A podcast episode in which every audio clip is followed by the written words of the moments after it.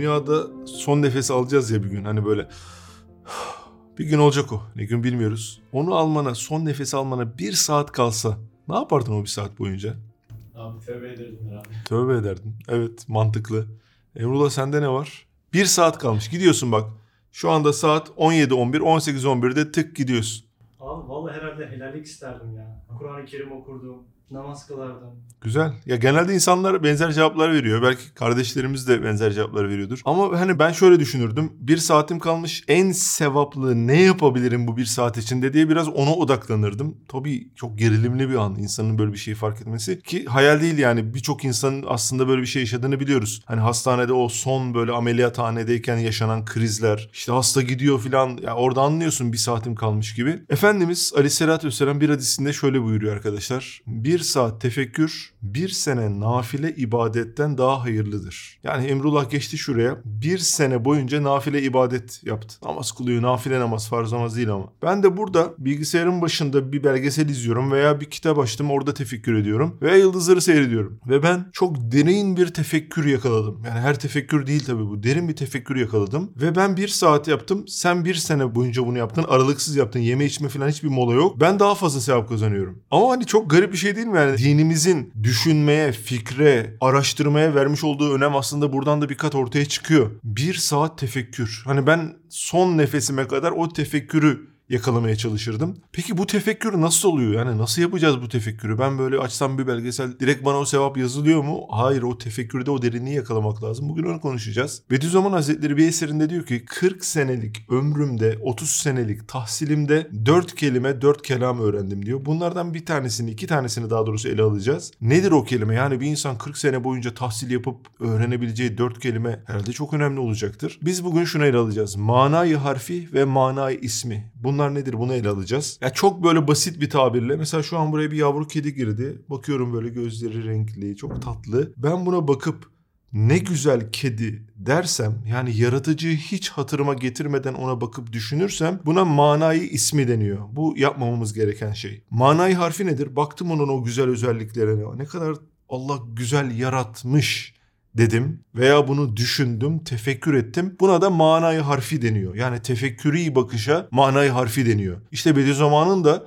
40 senelik ömrümde, 30 senelik tahsilimde öğrendim dediği şeylerden bir tanesi bu. Biz bu tefekkürü yakalarsak düşünseniz arkadaşlar. Hepimizin iyi kötü bir ibadet hayatı var değil mi? Belki geçmişten kala affet, affedilmesini istediğimiz e, bazı günahlarımız var. Yani Cenab-ı Hak aşırıda sevaplarımız, günahlarımız muazeneye sokuyor ya. Eğer bu tefekkür ibadetini gerçekten yakalayabilirsek bir sene nafile ibadetten daha karlı bir saati düşünün. Nasıl olacak bu? İşte bu yüzden bu konu çok önemli. Belki de günahlarımızın affına vesile olacak. Çok fazla sevap kazanıp ahiretimizde çok daha güzel yerlere gelmemize vesile olabilecek bir ibadet. Yani üzülerek söyleyeyim birçok Müslümanda böyle bir ibadet yok. Zekat desen herkes biliyor. Evet namazımızı kılıyoruz işte orucumuzu tutuyoruz. Ya abi tefekkür diye bir ibadet var. Kur'an-ı Kerim'de sürekli bununla ilgili ayetler var. Efela yakilun, efela yetefekkerun diyerek hiç düşünmez misiniz diye Cenab-ı Hak sürekli bizi buna teşvik ediyor. İbrahim Aleyhisselam'ınki gibi değil mi abi? İbrahim Aleyhisselam da tefekkür ede de Cenab-ı Hakk'ı buluyor ya. Evet evet. Bakıyor, güneşe bakıyor. Resulullah da şey peygamberliğe kadar sürekli Hira Dağı'na çıkıp tefekkür ediyormuş. Evet evet çok ilginç. Ve ilginç bir şey bak e, ilk ayet nedir? Bir kelime oku, ikra. Efendimiz ne diyor aleyhissalatü vesselam? Ben okuma bilmem diyor. Tekrar ikra. Ben okuma bilmem diyor Efendimiz Cebrail aleyhisselama. Seni yaratan Rabbinin adıyla oku diye bir cevap geliyor. Ya ben düşünüyorum okuma bilmeyen birisine neden oku dersin? Ve o kişi okuma bilmiyorum dediği halde neden tekrar oku dersin? Tekrar hayır cevabını aldıktan sonra ne- neden yaratan Rabbinin adıyla oku dersin? Acaba oradaki mana şu olabilir mi? Ey Muhammed kainat kitabını oku. Yani kainat kitabını okumak ne demek? Yıldızlara bakıp tefekkür etmek, işte böceklere bakıp, çiçeklere bakıp, işte ne bileyim kuşlara bakıp, sineklere bakıp, insanlara bakıp, insan vücuduna bakıp, buluta bakıp, yağmura bakıp bütün bunların tefekkür edilmesi nedir? Kainat kitabını okumaktır. Maalesef Müslümanların dünyasında bu dünya zayıf olduğu için birçok problem aslında yaşanıyor. Peki nasıl yapacağız bu tefekkürü? Şöyle bir giriş yapalım. Balkondasın, oturuyorsun böyle. Hava kararmış, bulutlar gelmiş. Bakıyorsun, manay harfiyle bakıyorsun. Allahu Ekber diyorsun. Şimşekler çakıyor. Bulutlar yavaş yavaş böyle sana doğru gelmeye başlıyor ve yağmur başlıyor. Böyle yağmur damlaları iniyor ama biri birine değmiyor. Çok intizamlı bir şekilde iniyor. Toprakla buluştuğu zaman yağmur bir koku çıkıyor. Toprak yağmurdan sonra o toprak kokusu sen şöyle bir kokluyorsun. Diyorsun subhanallah diyorsun. Allah'ım ne kadar güzel yaratmışsın. Ne kadar güzel bir kainatta yaşıyoruz. Yağmurun oluşumunu düşünüyorsun. Fen bilgisi dersinde sana anlatıldığı şekliyle. Onu düşünürken diyorsun ya Rabbim yağmur işte bulutlar rüzgarla geliyor. Tonlarca ağırlığı var o bulutların ve o bulutlar yağmuru bırakıyorlar. Şöyle bir rahatlıyorsun, tefekkür ediyorsun. Yağmuru bitmeye yakın şöyle bir bakıyorsun sağa sola. Güneş açmaya başlıyor. Aa ya bu gökkuşağı ne? Ne alaka hani işte sarı, kırmızı böyle renklerin sütun halinde çıktı. Ya abi ne alaka? Ya çok açık bir şekilde gökkuşağı şunu söylemiyor mu? Ben beni yaratan Rabbini sana tanıtıyorum. Bak Rabbini tanı. Yani bu sütundaki intizam, o simetri, bu renkler abi ne alaka? Hani rengarenk birkaç şeridin gökyüzüyle ne alakası var anlatabildim mi? O sırada balkondaki bir çiçeği fark ediyorsun. Kokluyorsun şöyle beyaz zambak diyelim mesela veya bir papatya diyelim. Allah'ım ne kadar güzel bir kokuyu nasıl anlatabilirsin? Kelimeleri nasıl dökebilirsin? Subhanallah Rabbim ne kadar güzel yaratmışsın her şeyi. İşte bu tefekkür. Veya biraz yiyelim içelim mi? Kebap mı yiyelim? Ka- karpuz alalım şöyle bir tane Adana karpuzunu aldık. Buzdolabına koymuş arkadaşlar. Geldik şurada bıçağı şöyle dokundurduk çıtırırt diye böyle karpuz açıldı bir anda. Bir bakıyorsun Allah'ım bu nasıl güzel bir kokudur ya. Çekiyorsun içine.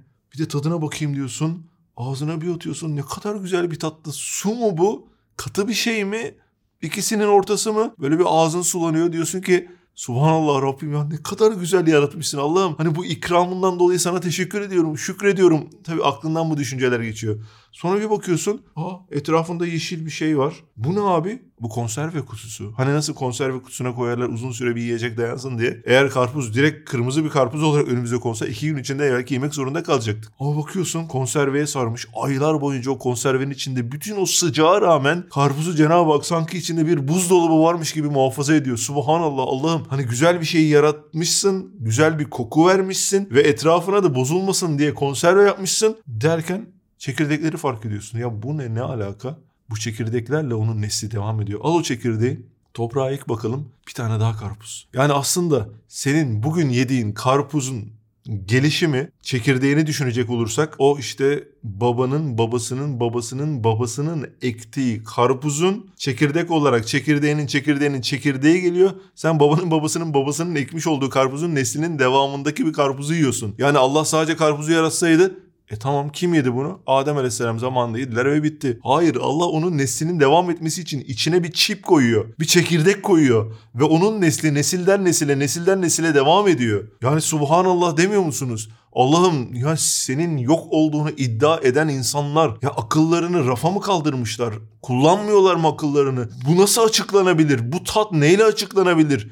Değil mi? İnsan böyle bir tefekküre giriyor. İşte kardeşler bunun yoğun bir şekilde yaşanmış olduğu durumlarda o tefekkürü yakalayıp Rabbim dediğimiz durumlarda bir saat tefekkürün bir sene nafile ibadetten daha sevaplı olduğu bir modu yakalayabiliyoruz. Mesela uzaya bakıyorsun orada bambaşka şeyler var. Ya ben gerçekten bazen ateistlere madalya vermek istiyorum. Ya abi madalya vereceğim sana ya. Neden? Ya kadar varlık harikalarının ortasında ya bir kedi yavrusuna bakıyorsun, bir gökkuşağına bakıyorsun, yağmura bakıyorsun, uzaya bakıyorsun, uzaydaki dünyaya bakıyorsun. Ya dünya şu anda içinde bulunduğunu sen de bu videoyu izlerken 1670 kilometre hızla dönüyor ve bu çok inanılmaz bir hız. Yani bir Şahin düşünelim, beyaz Şahin. Şahin spin atıyor.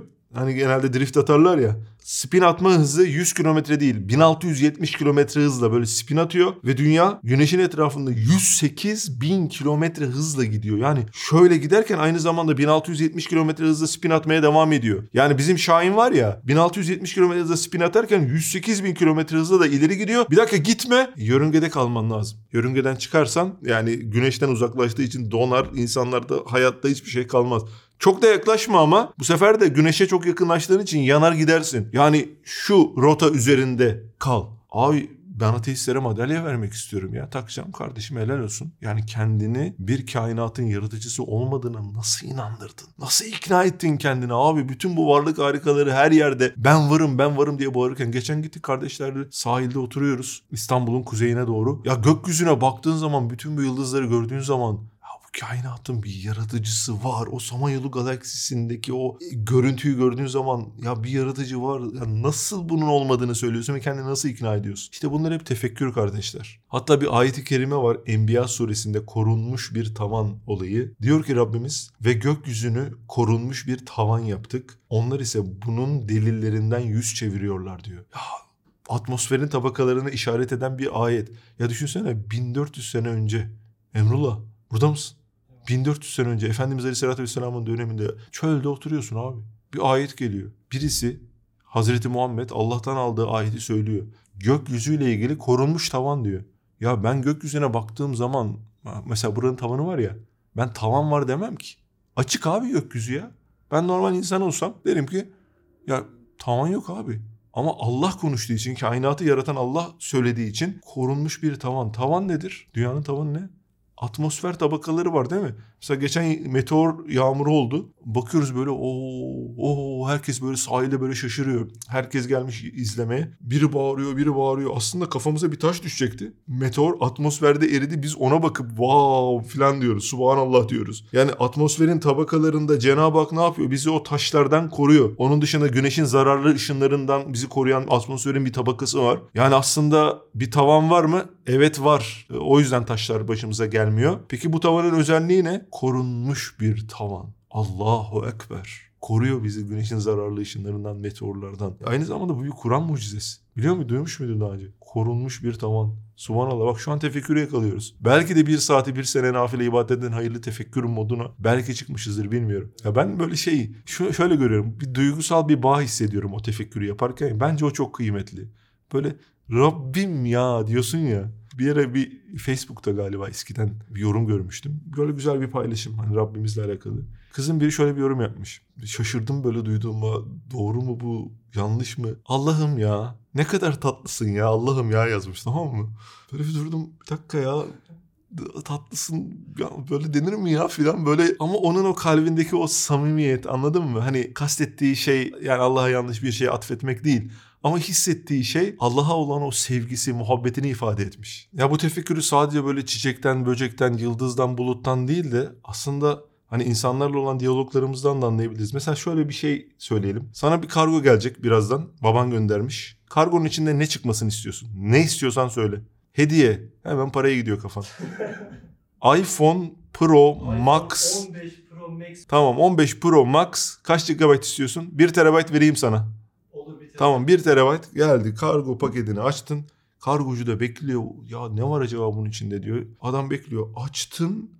O anda kime teşekkür edersin değil mi? Babanı ararsın. Babacığım Allah senden razı olsun. Sen Allah'ın sevgili bir kulusun. Seni veren Rabbime şükürler olsun. Sen çok değil mi? Yani bu kadar bakmasan da çok teşekkür edersin. Ya babacığım böyle bir şey düşünmen çok güzel falan. Orada şunu yapmazsın değil mi kargocuya? Bir dakika birader dur. Elini öpeceğim senin. Sen getirdin bunu. Allah senden razı olsun. Gel bir çay içeceğiz. Kahve iç. Vallahi bırakmam deyip kargocunun elini ayağını öpsen ve babanı hiç aramasan teşekkür etmesen. Ne oldu şimdi? Çok absürt bir durum oluştu değil mi? Aynen öyle de bize gelen bütün nimetler, bütün iyilikler evet annenin babanın eliyle geliyorsa da bile onlara teşekkür et bu arada. Ama asıl şükrü yapmamız gereken, asıl o nimetin sahibi, asıl sana iPhone'u gönderen, asıl sana o kavunu, karpuzu, kebabı gönderen Allah'ken biz ne yapıyoruz? Bazen o gaflete düşüp o tefekkürü yakalayamayıp insanlara teşekkür ediyoruz. Sadece insanlara teşekkür ediyoruz yani. İnsana teşekkür et ama onu Rabbinden bil. Mesela ne oldu? Bugün güzel bir haber aldın. Abi istediğin üniversiteye girdim. Tamam ne yapacaksın? Rabbine şükret. Rabbine tefekkür et. Yani şükrün içinde de bir manayı harfi var. Bir tefekkür var. Yani bu durumda mesela Emrullah ne yapman gerekiyor?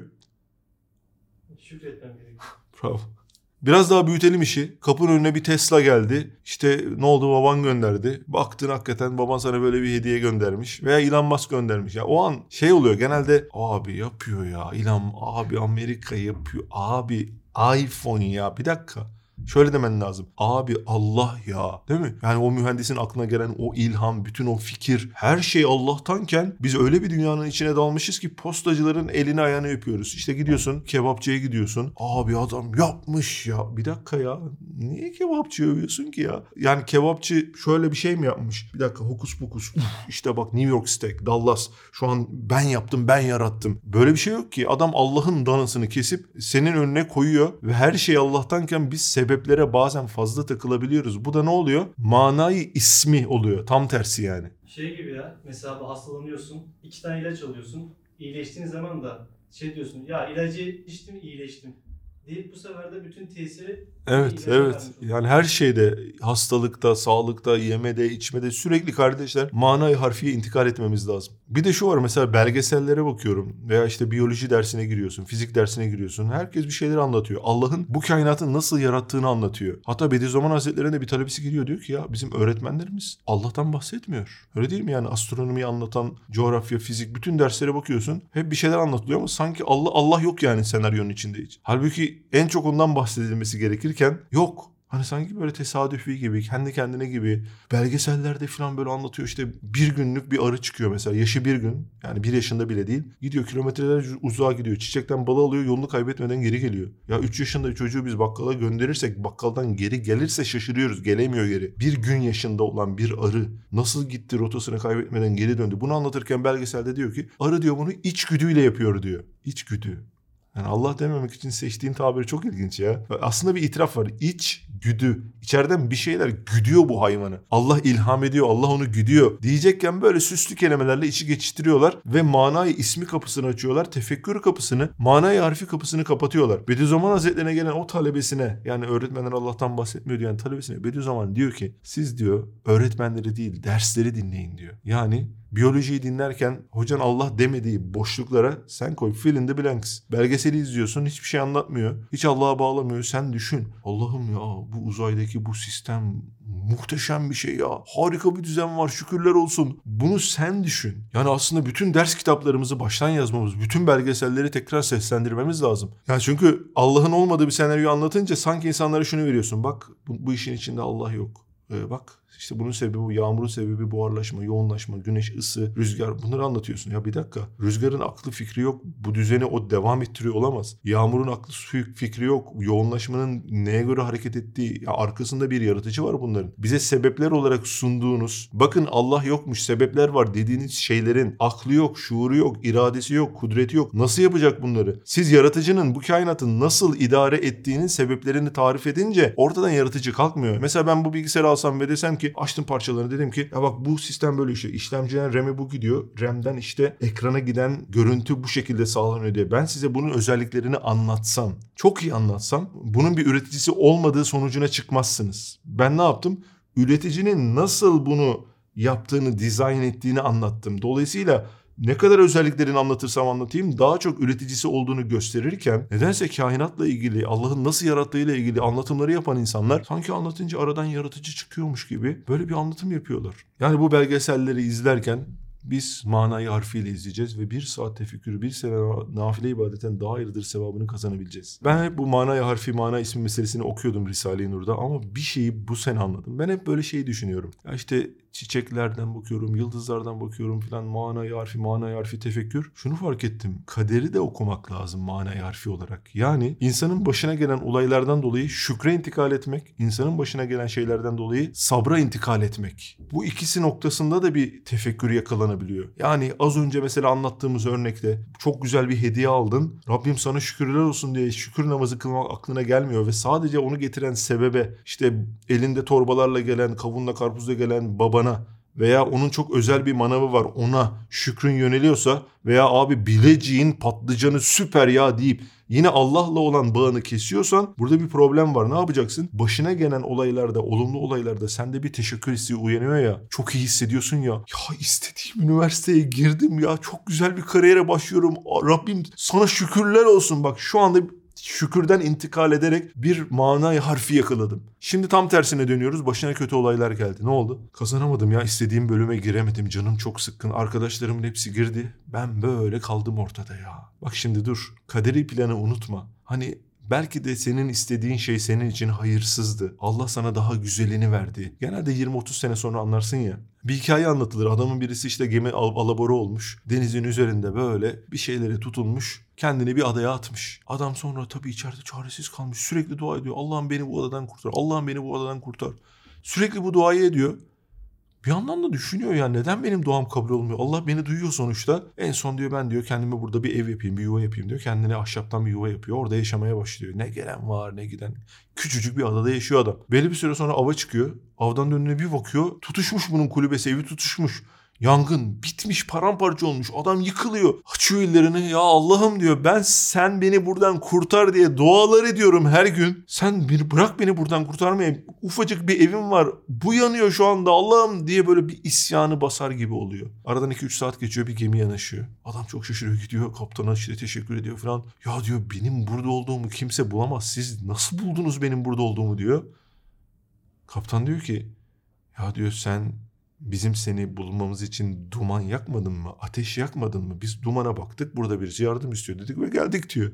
Şimdi olaya bakar mısınız? Ya bunun gibi çok şeyler oluyor. Belki bu bir hikaye ama aslında adamın hoşuna gitmeyip canını yakan şey nasıl onun için hayırlı oldu? Aynen öyle de senin hayatında benim hayatımda da hoşumuza gitmeyen bazı şeyler oluyor ama kaderi planda daha sonra anlayacağımız ne büyük hayırlar var. En kötü ihtimalle günahlarına kefaret olup cennete girmene vesile oluyor gibi düşünebilirsin. Şimdi ne yaptık? Kaderi bir okuma yaptık manay harfiyle. Tamam peki manay harfi meselesini anladık. Ne yapacağız? Hani uygulamada ne yapayım bir şeyler söyle diyorsanız kardeşler film değil ya belgesel izleyin ya. Özellikle TRT belgeselde mesela yeni başlayanlar için Uzay diye bir belgesel vardı. Ya biz onu izlerken böyle var ya subhanallah subhanallah subhanallah subhanallah deyip şaşıra şaşıra izledik. Bakayım tekrar adına. Yeni başlayanlar için Evren TRT belgesel. Mutlaka bunu izleyin. Daha bunun gibi ne belgeseller var. Bunlar inanılmaz. Özellikle uzayla ilgili şeyler nedense hayvanlar aleminden, bitkiler aleminden çok daha fazla tefekküre sebebiyet veriyor. Bununla birlikte özellikle Risale-i Nur gibi tefsir, dini kitaplar okunabilir. Bunlar tefekkür alemimizi çok güzel arttırır. Bir de hani Sözler Köşkü videoları gibi İslami videolar izleyerek bu tefekkür, bu farkındalığımızı artırabiliriz. Eğer bu farkındalığımız artarsa ne olur biliyor musunuz? Gün içinde karşılaştığımız olaylarda, olumsuz olaylarda, olumlu olaylarda sürekli Allah'la bir bağlantı kurduğumuz için veya bir kedi yavrusu geldiğinde ona tefekkürüye bakıp Allah'ı hatırladığımız için 24 saatte uyumadığımız bütün saatleri düşünün. Kaç saat diyelim? 18 saat ayaktasın. Bu 18 saat ayaktayken, yaşarken sürekli Allah'ı hatırladığın için dini motivasyonun çok yüksek oluyor. Bu motivasyon yüksek olunca günaha girmeye kendine yakıştıramıyorsun. Neden? Ya şu anda mesela kötü bir şey yapacağım, kötü bir şey izleyeceğim, kötü video izleyeceğim. Nefsim geldi, şeytan geldi, aç izle dedi. Ama ben 30 saniye önce Rabbimi düşünüyordum ya. Ben de şu an İslami motivasyon çok güçlü olduğu için kendimi ona yapmaya yakıştıramadım. Ama mesela 500 saat boyunca Rabbimi düşünmeseydim unuttuğum için, boşlukta olduğum için o günaha girme konusunda beni uyaran, bana hatırlatan kafamda bir şey olmayacaktı. Yani tefekkürü yakalamamız bir. Bir saatte çok fazla sevap kazanmamıza sebebiyet verebilir. İki, hayatımızdan çıkartamadığımız günahları hayatımızdan çıkarma konusunda ciddi bir motivasyon sağlayabilir. Böyle çok faydaları var kardeşler. Üstadın 40 senelik hayatında 30 senelik tahsinede öğrenmiş olduğu o 4 kelimeden iki tanesini öğrendik. Manayı harfi, manayı ismi. Bunu hayatımızda tatbik etmek için özellikle şu 1-2 gün şu farkındalığımızı yüksek tutalım. Açalım, belgeseli izleyelim, tefekkürü düşünelim. Hayatımızda kaderi planda gerçekleşmiş olan olayları tekrar şöyle bir düşünelim. Bu neden böyle oldu? Şu neden böyle oldu? Rabbim sana şükürler olsun diyerek o duygu yoğunluğunu, tefekkürden gelen o duygu yoğunluğunu yakalamaya çalışalım. Göreceksiniz hayatınız bambaşka bir yere doğru gidecek ve böyle hissetmek çok zevkli. Ha bana diyorsan şu an manayı harfi boyutunda mısın? Galiba değilim. Arada geliyor, gidiyor bu farkındalığım. Ama o anları yaşayan birisi olarak özellikle Çam Dağı'nda çok yüksek bir dağda böyle bir yağmur vardı.